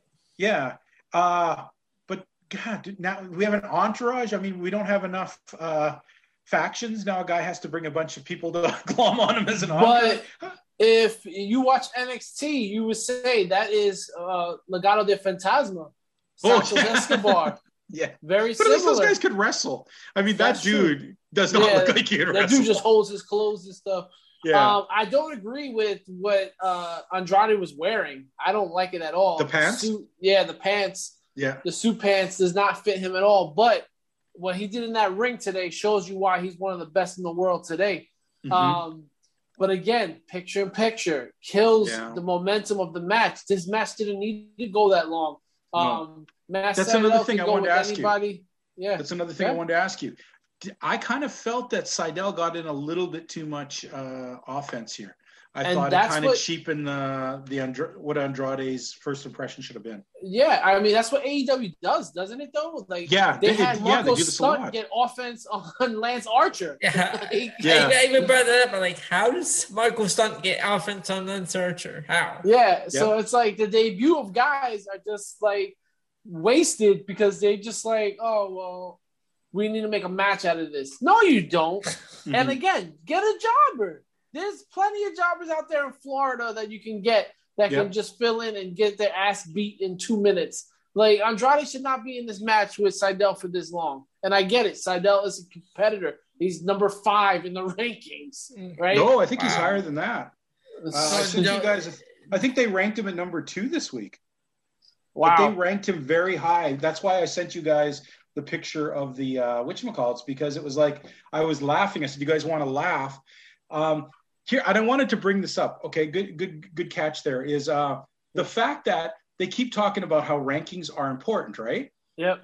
And then they do stuff like we don't see the weekling rankings, and then they send it out just before something like this. You're right. Okay, he was fifth. Sorry, I was mixing up with the thing. Okay, so here's the funny part: is Sydal really hasn't fought anybody of any note until Yep. this week. Mhm. But then Yep. they slide him into the fifth ranking and put publish it out everywhere so that it justifies him getting his uh, match with someone big. Yeah. You know what I mean? And it's the same thing as when you look over at the uh, tag team ratings. It's like the number one ranked tag team is Eddie Kingston and Penta El Zero Nero, you know, whatever, and Penta, right, with a record of five and zero. Okay, that makes sense. But then the number fourth team also has the same record, but they're in fourth place. But they're the it makes no same, sense. and they're a real tag team in FTR. FTR. so how does their how do they get a ranking of one when they have the same record as the fourth rated guy? Shouldn't they be either tied for one or one two? Yeah. I was Yeah. trying to say, shouldn't they be tied for f- fifth or fourth, whatever? Yeah. And here's the weirder part though is of course they show this out the week the tag team gets their title shot. They show out the graphic of them being ranked number one to justify Yeah. this match. So as much as these I wish the ratings actually meant something, they're just proving more and more they don't. That it's just, a tool, just a dumb tool they use to to try and smoke us over. Um yeah. I uh Andrade, I expect I, I've seen him in WWE. I know how good of a wrestler he was. I gotta admit the pants thing I was struggling with. Should he stay with that look? You know? Um it looks uncomfortable and it seems to constrict him a little bit more from what he was Yeah. being able to do. Um and Matt Sydal, man, I like Matt Sydal. Don't get me wrong, but he's not a top five wrestler. Trying to and trying to portray him as something that having him run. This was almost a 50-50 match here, and Yeah. uh, it should not have been. It should not No. have been. Uh, anything you want to throw in there, Leo? No, I think uh, Andrade should have. Uh, this should have been a squash. Uh, so Sydal had too much to work with in this one. Okay. Now, I always find it funny when uh, we always talk about how a good video package can take uh, a, a seeming feud, a disagreement, and, and put it to the stratosphere of even something more, right? But today we got a great example of how you can make a deadly killer looking promo package, but in the end, it's still who the fuck cares? Because Yeah. nobody cares about Christian and Matt Hardy to fighting each other. Yeah. And I they do. put- yeah, it's still real to me, TJ. Anyways, um, but let's face it, man. Nobody cares No, about it's true. Matt You're Hardy. right. Christian, I still have hope for him, but Matt Hardy, and they put together such a great package that I'm like, wow, why did they put this package? I would have preferred this package had been for Andrade and Matt Sydal. At least even Sydal is much more interesting than Matt Hardy. Okay. Yeah. That's the Matt I'll take. Okay. If we're taking old, used up Mats, I'll take Sydal, not uh, Hardy. Yeah. No. Okay. Uh, so then this, um, it's a promo. Arn, Arn Anderson comes out. Now, earlier in the match, I don't, I, mean, I can't remember where it was, but earlier in the night, they did a thing and then the lights went out for a sec. That was the first match, strap, the opening Okay. match. It went out for a sec. Yeah. and uh, which was actually kind of cool because it gave them more realism for the the, the commentators. Because when it happened again, um, all of a sudden you had JR apologizing about weather and blah blah blah blah blah. Mhm. That seemed realistic, and then gave you a bit of a surprise. Okay, because you know what, ECW unfortunately beat that horse to death with flicker of the lights out and then turn it on and there's a surprise. They did that like almost weekly to the point where wrestling fans, when the lights went out, you knew somebody was making a debut. So Yeah. this was a good little bit of a swerve by having it happen once and then brushing it off and then having it a second time, have the commentators try and explain it and then have the reveal. We get the reveal of uh, Aleister Black. What did they call him now? Mordecai? No, Malachi, Malachi Black. Black. Black. Malachi Black. And he's he's got this silly looking bit of makeup over one eye with a contact in one eye. Yep. And uh, he comes out and he lays out Arn. Man, Arn for a guy who's supposed to be really hurt sure takes a lot of whoopings lately. Um, but then I couldn't believe this. I mean, are they sponsored by KFC? Because I'm pretty sure a young Colonel Sanders ran into the ring to chase off uh, Mr. Black. Uh, once again, the Cody show rolls on because Cody is doesn't give a crap anymore about. Okay, I'm not going to get mad here. I'm not going to get mad. We've talked about this many times. How come every time a new big name comes in, every time something exciting happens, every time some celebrity comes around, it's Cody freaking Rhodes sniffing around the old thing to get his name out there? TJ, I want you to get mad because I'm mad and I don't want to take over. But I'm gonna, I'm just gonna say this: Cody Rhodes needs to go away. I've said this mm-hmm. enough times now. This is ridiculous. Yep. This is utterly irresponsible of AEW to constantly put this guy in every picture for every big name. It's Mhm. ridiculous. And I'm telling you right now, if Cody Rhodes defeats Malachi Black, Tommy End, Aleister Black, whatever you want to call him, ridiculous. I do Mhm. not. That better not happen. That he better go to sleep and go away for Mhm. a very long time because this is utterly ridiculous of Cody Rhodes. And speaking of utterly ridiculous, Excalibur. That's Tommy End. yeah, No, yeah, I was it's not. bring that up. It's Malachi Black. How the fuck did you change his name twice in one segment, bro? yeah. He looks he looks different. That's Malachi Black, his alter ego. Now you just gave this guy a Fucking now you just gave this guy an alter ego because you called him Tommy End twice, and then JR Yeah. called him Tommy End, and they're like, no, it's Malachi Black. C- It was, Really? unnes- it was unnecessary because no one, I guarantee you, most people had no idea who Tommy End was. No. you know, you didn't even need to use that. They could have just went like, "Oh my God, I've heard of this guy. It's Malachi Black." You know, and That's it. it would have been like, boom, established. But now it's confusing because people are like Tommy and Malachi. well, What the hell is this all about? Or you know what? Just save it for next week when he Yeah. says, "I am Malachi Black," and that's it. Yep. Yeah. Um, sure wish he'd kicked uh, Cody in the face, but anyways, Uh, get that white yeah. suit a little bit bloodied. But that's also the other thing. Arn Anderson, by the time he hit the floor, Cody was in the ring already. yeah, like, I don't get it. How the fuck did Cody get in the ring so fast? It's called maximizing the Cody exposure. The quicker you're I there, mean- the more time your face is on TV. The thing is, his entrances are so long, you would think it would take him a while to get to the ring. But this time, he was in the ring in seconds. Yeah, And His entrances are 90 second. yeah. Oh my lord. So yeah, I got to tell you, I'm not happy that it looks like it's going to be Aleister Black or sorry Malachi, Malcolm, whatever, something Black taking on uh, good old Cody. Rhodes. You better win. Now, okay, but let's skip over the next thing. You want to talk about confusing? This is some confusing storytelling now. Ricky Starks comes out with a bunch of dudes, and okay, that isn't bad if he had just come out with Taz and those guys, but then Taz's group is supposed to be the big bad guys in any sense, right? They're just Yep. villains. But this painted them as almost sympathetic that Ricky Starks is dumping on them and they're acting like they're hurt by this whole thing. It, it, it generates a bit of sympathy, which you Yeah. don't need for them. This was such bad storytelling. And then, and then Brian Cage coming out and sweeping by the first guys who he's had problems with now too, but now they're all in the same boat. So it's, it's just a cluster. It's a cluster of stuff that didn't need to be happening. And uh, those poor three jobbers who are obviously local dudes got laid out pretty darn quick. And uh, it's going to be an interesting feud, but I just think it was a bad way to present this whole little piece. You don't need sympathy whatsoever on Taz's team, and I'm afraid they got some by the way this was presented. Well, I'll, I'll tell you this: Ricky Starks got really disrespectful in this when he said Yeah. the FTW stands for wife, and uh, everybody knows FTW stands for Yeah. fuck the world. And he said, "Well, the W stands for wife. Fuck the wife." Woo! That is disrespectful to Miss Santos over there, who is the wife of Brian Cage. Yep. Um, yeah, I'm not a fan of that. I'll Yep. tell you mu- that, that much. As a married man, the, that's, That's highly far. disrespectful. Yeah, Yeah. especially But, for uh, a, a program like this one. It's not even worth it. Yeah. Now, do you, do you see what I mean though about the Taz group being paid? Do you agree with me on that? That, that Yeah, that they had absolutely. that? And I, why would you do this? It's just bad storytelling. Like Hook is Hook and Hook Taz is terrible. Yeah, but here's the thing though.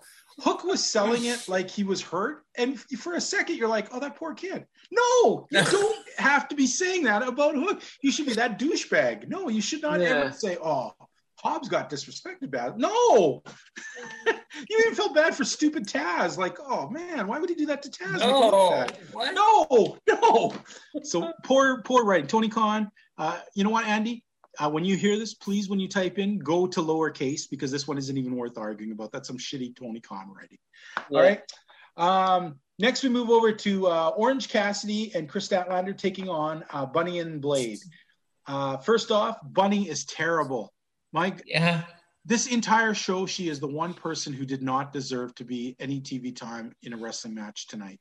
She is the shit, man. She is terrible. Watching her wrestle is painful. She needs a lot of work. She needs her time. She needs everything, man. This is like Penelope Ford at her worst. Like, this was not good. I did not like it. She ca- caused a lot of sloppiness in here. I think that Kris Statlander looked good. She did a lot Yes. of powerful moves. Um, Orange Cassidy, the, Jesus guy's winning me over a little bit more each time. Oh, I'm starting man. to find I'm enjoying his matches and his athletic ability. Uh, almost lost me in the begin- beginning when he started that shin kicking crap. Yeah. Um, Yep. But uh, he generally is looking good. Gets laid out another time with the uh, knuckle dusters, which is pretty funny. Um, that move Statlander does, uh, the Big Bang Theory. Wow, you slip up anything and you're breaking someone's neck with that Yeah. move. Yeah. So that's a pretty dangerous one. I'm, I'm not sure how confident uh, uh, I would be as an opponent just because she hasn't been wrestling that long to go Yeah. into a move like that. Um, once again, poor Blade. I mean, I bet you if we think about it, we can't remember anything this guy did in that entire match except maybe one time take out the, the brass knuckles because he was either overshadowed by his partner's shitty work or overshadowed by the other team's pretty solid work. I'll tell you this. Now, maybe I, I may be, this may be a little bit too much, but is Blade Mhm. the Cesaro of AEW? I think you, because he's bald, you're thinking that. No, I think his partner is a much better, stronger, who's out right now, uh, Butcher. Butcher. I would think Butcher would fit that much more. I think Blade is a super talented dude. We have not. Yes. I've seen him in the independents. He, once again, he's been given piles of dog shit to work with. He could be. He could be the Cesaro if they let him flex and do it, but Yeah. they don't. They keep giving Yep. him drivel. Okay. Yep. So um, I've decided I'm not playing the speculative game anymore because AEW lets me down too much. So Gotcha. until they actually start to do the stuff, I can't say it. I could see what you're getting at. There's no way I'm discounting that. But the way AEW jerks us around, I am not going to proclaim it or attach my name to it. until Elio, what do you think? Blade is Cesaro of AEW? I don't know. Uh, we, we, we haven't seen him do anything. we see the butcher. Uh, this has done more. Yeah. Okay. And Bunny, uh, yeah, Bunny is just terrible. she was bad. in Good this looking match. lady. Good looking lady. But Yeah, man. just trouble in the ring. And I like match- women wrestling. I like women wrestlers. I like when they're talented. Dude, she Yeah. needs a lot of work. This match for itself, though, I called it predictable. You knew Yeah. who was going to go in there. You knew who was going to win. Mhm. And uh, yeah, so I was not too thrilled with this match. Very predictable. Okay. Um, now the next part, I, I'm tossed here because guys, I need to know from what you guys thought because I'm when they had Jungle Boy come out and he's getting his trophy and everyone's taking pictures, right? My first thought is, wouldn't it be cool if they just let him do this and nothing happens? You know, like add legitimacy. But then I would half me was like, well, somebody jump on this is boring. so which way do we go with this? I mean, uh, I thought it was cool. Uh, maybe I'm just trained now for these days. But after a while, that long, I was kind of hoping he was going to get jumped because it got kind of boring watching a guy stand there holding a thing, getting pictures taken. Yeah. No, I mean, it's good to be recognized. Uh, Mhm. hopefully, this goes into a story. Maybe someone does break the trophy and gets leads him into a story. Maybe with Miro. Okay. Okay. Now uh, we move on to uh, a Dan Lambert promo, which I found interesting because Dan Lambert, me and Elio watched him quite a bit on MLW. He was with uh, Tom, uh, Filthy Tom Lawler's team, right? Oh, Remember that? that's They right. Uh, Yeah. yeah, yeah. and he'd come out a lot of times. He wouldn't speak anywhere as much as this. So when he launched into this promo, my first thought is, oh boy, where's this going to go? But dude, guys, I thought he gave a great old This- fashioned villain. Yeah. This was amazing. I I was just like American Top Team. This is a like this guy is great. I mean, you have Jorge Masvidal and Amanda Nunes in your corner, and you're the one that's taking all the attention away, and you're the one that's delivering one of the best promos that's ever been on AEW. The guy didn't stutter. He mm-hmm. didn't mess up any of his like attitude or anything. Yeah. It was just perfect. It was Yeah. the perfect thing. And then Lance Archer comes out and hits him with the with his little power bomb that he does or whatever it's called. But it was epic. Hmm. I, I I want this guy on every week. Yeah. That's how good he Yeah. was. No, no, I, He I was agree. good. I agree. We're we're obviously not going to get the other two. They didn't even come No, in yeah. anywhere in the thing. But uh, what struck me as weird is we've seen Dan Lambert before, but we've never seen him talk anywhere as much. Mhm. and we've never seen him take physicality. So when like when uh, Archer picked him up, I thought for sure one of those guys was going to come in and pull him off or something Yeah. like this. But he took the full thing, and I was like, my first thought, this is how much I was impressed, is I have a friend who's totally he he's uh totally into MMA. He does ring announcing for MMA stuff. I totally got on the thing and said to him, like, tell me about Dan Lambert. I want to know more about this guy. Like he, he gave a, an impassioned, old school villain type uh, Yeah. promo where he knew his stuff and he didn't screw any of it up. He talked like Florida Championship Wrestling guys, like old, better than the better than the the heels of, Yeah. of old. yeah, better I all loved those it. old guys. Arn Anderson, Ric Flair coming into the ring, making a fool out of themselves. He was just perfect. This Yeah, was, he killed like this was this was the moment that made me smile Yep. when watching uh, Dynamite. Yeah, and I got to say, I hope this this isn't a one shot. I hope there's a reason. I hope he's at least has somebody coming in. I hope he's a manager Yeah. of some sort. And it, would it be good? I I wouldn't mind seeing Filthy Tom come over to uh, Yeah, uh, to to AEW. I don't know if you have much uh, experience with him, Rick, but we watched Yeah, yeah. a lot in MLW. And You uh, think you think he'd bring over the other, the other guy, what's he? What, oh no, no, No. Uh, you're talking about that big dude, Garrini Uh, or whatever his name, Dominic Garrini? Oh no, God, no, not that guy. That guy is so effing boring. No, no, no, no. Who's who's Uh, the other guy? I can't, I can't I. I was thinking of the bad guy, the guy who was with MJF for a while and then went over. Remember, he's calling himself Logan Creed for a Oh, while. uh, Grogan or whatever his name. Is. Yeah, was. no, we don't need that loser either. But no. uh, but I'd love to see Filthy Tom. I think he'd be pretty interesting in the in the AEW. Okay, so uh, moving on now to the last part of the night, a street fight. The Young Bucks taking on uh, Kingston and uh, Penta. First of all, can we address the costumes? Yes. the, the, the young bucks shaved their mustaches and went into street fighting clothes with their denim jeans shorts. no, and not their jorts, bandanas, jorts. They were Jordans. out. Yes. and they had their Jordans on and they had their bandanas and uh, Nick Jackson even had cigarettes as earrings. Uh, that's how his street t- attire he was wearing. But I gotta tell you, once again, the Young Bucks impressed me with the match of the night. This is my Yeah. POV, and it was just hands down. I told you the psychology with these four the mm-hmm. lucha style from Penta, the street style from Eddie, and then the Young Bucks tag team psychology is just so great together. I want to see more of this, and I'm sure we're not. I think this is the end of that, Yeah. but it was badass. And then they got the tacks, which I'm not a big fan of, but I appreciated it. I appreciated the table spots. I appreciated the the trash can. Everything about this match was top notch. Uh, Young Bucks pick up the win, can retain the titles. I kind of wanted Eddie and Penta to win though. Yeah. If, if that if that's egregious, you can tell me right now. But No, I, no, I- no. I honestly thought I was like, wait, is Penta and Eddie gonna win this? No, I was going in there actually thinking that that, that they were gonna win. I'm like, what what if they gave the titles to Penta and Eddie? What, Yeah. Here, here's two is like just because of the day and age when they came out the way they were dressed, my eyes are rolling. I'm just like, oh god, right? But then I've been watching so much '80s wrestling recently that when I like turned away and looked back, it was like it was almost like I was in the '80s again because that's how guys dressed. Yeah. You know, that's how the Rock and Roll Express or those guys they look like Yeah. some team right out of old NWA, early WCW wrestling. You know, so uh, really good match, some really interesting things. Um, they used the thumbtacks when I saw them coming down. I was like, oh, because your first thought is none of the young bucks are getting them, right? You, Yeah. and Yeah. I'm thinking it's going to be Eddie Kingston because that just seems like the logical thing. So it surprised me that Penta took the worst of it. Surprised that uh, Nick Jackson actually took a couple on the side. Uh, Yeah.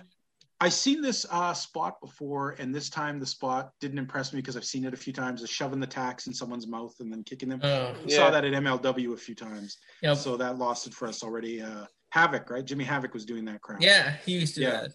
So, um, but uh, I liked it. I did not like some of the, the interference stuff. Was stupid. I mean, the Nakazawa was funny. Um, the Brandon Cutler was okay. Uh, when the Good Brothers came out, it was kind of overblown once again. And same with Frankie Kazarian. And then taking off the mythos here, man. Bad move to take out Frankie Kazarian like right Yep. now. It just ca- took a. I think it deflated what his character was because his character was stick, move, and go. Right now he got caught. First, he had him in a tag team. Now you get him caught. Now that mystique's gone. I, I think they've blown it with that character now. Um, but uh, the, all all in all, the match was very good, very good. Yeah. And uh, the ending, uh, the ending was kind of cool. I'll give it that. And uh, I, I think yeah, it was the match of the night. And almost sometimes you wish this had been the opening match because the opening match Yeah. really set a bad pace Yep. for the rest of the show. Yeah. But let me tell you this. Hmm. What if they did this with Frankie Kazarian? Like we see how the labors of Jericho, they Mhm. should have done the labors of Frankie Kazarian. Go I've said through this every everybody week. in the elite. I've And said then this every week, go Rick. against Kenny Omega for the championship. Yeah, and I said Yeah. he, even though he fails at it, That's he doesn't yeah, have to take we're them out. yeah, We- I've been saying this for in the hot weeks. topic. Yeah. Yeah, I was saying that he slowly takes them out, and he doesn't even have to permanently take them out. Just one week gets it yeah. over good over one of the good brothers. The next week Yep. he gets it over good where he takes them out for one week or something, and then he gets to Omega and he may lose, but he's proved his point that now he's a dangerous thorn in the side of Yep. of uh, the elite. But yeah, I think this might have killed it slightly. I think the momentum they were building for Unless they put him against Luke Gallows, which is you got Karl Anderson going against Moxley. Maybe they put him Mhm. against Luke Gallows in a match. What? Because he needs to start having matches. You can't just keep having him attack people. Yeah. Yeah. Um, so I think they this leads to him having a match. But I will also say this: the Young Bucks got to stop with the streamers. Streamers Yes. are too much to take out the ring. It, it was just fucked up a lot of stuff in the very beginning of the match, but they were able to break through. But yeah, the streamers got to stop. It's just too much. Like Mhm. there's not not enough manpower to take them out in time. So it just and I got to tell you, have you ever thrown tacks at anything? yes, They don't really hurt if you just throw them at somebody. No. If. I threw tacks at you from five feet away, they're going to bounce off your arm. But Matt Jackson, when he threw them at Penta, he threw a couple into the back of Nick, and Nick was just like, "Ah, fuck." You saw, Nick, you saw Nick take some in the back, and it was just like, "Oh man." So sometimes they stick. I, I think he was selling, man, because I've thrown tacks and they don't do dare. That's true. but he probably just felt like the side of them better sell. Ah. All right. Well, let's get into our rating for this week's show. All right. Uh, we're going to start off with Elio. Elio, we're going to let you rate the show to start off on our regular scale of A to A to F. How are you going to rate this week's uh, Dynamite? So I'm gonna go with um, I'm seeing in the middle with a B. A B. Yeah. All righty. Uh, Rick. Um, last week I went with a B plus because I thought it was a really great show. Um, I think this week was a little bit of a downer, so I'm gonna go Mhm. with a B minus. B B minus. minus. Now I didn't get to see all of last week's show at the time, so I don't get that to, to put it against. But I got to tell you, Dan Lambert, the end match, some of the stuff I really enjoyed. Uh, Yeah. There was some problems. I'm still going to go with a B plus, just Okay. because uh, we've seen some. I you guys have heard me here a month ago just rating how horrible it was and how I hated watching the show. I enjoyed this this week, and uh, I hope this uptrend keeps going because these these matches have been a lot funner. Yeah. Yeah.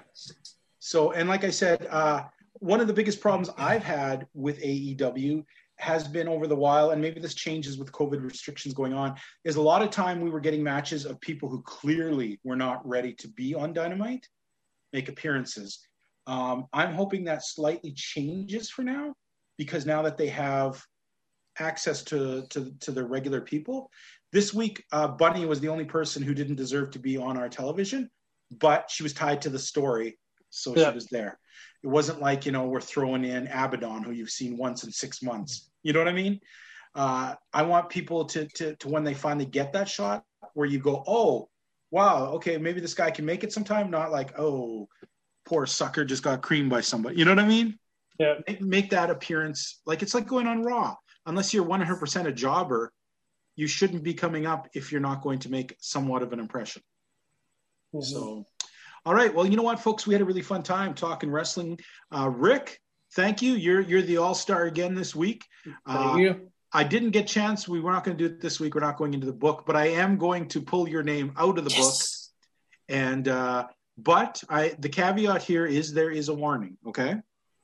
Uh, as much as I love you, bro, if you ever refer to yourself as to something, you're going to be permanently in that book. Okay, because that is the most annoying thing in the world when idiots call themselves two belts or two whatever. I don't care who you are. You're getting in the book. And I don't think right? Richard Hall even beat Savio for that belt. He just stole it from him. Yeah, he should be he should be Richard two raped in prison or something. I don't know. But uh anyways, guys. we had a really fun time, folks. Uh write in, tell me how much you hate Elio. And uh, we'll see you guys next week. Okay, you got to do the ending, uh, Elio. You know what we want to hear. All right. In the meantime and in between time, that's it. Another episode of Wrestling POV Global. Bye bye for now. Thank you.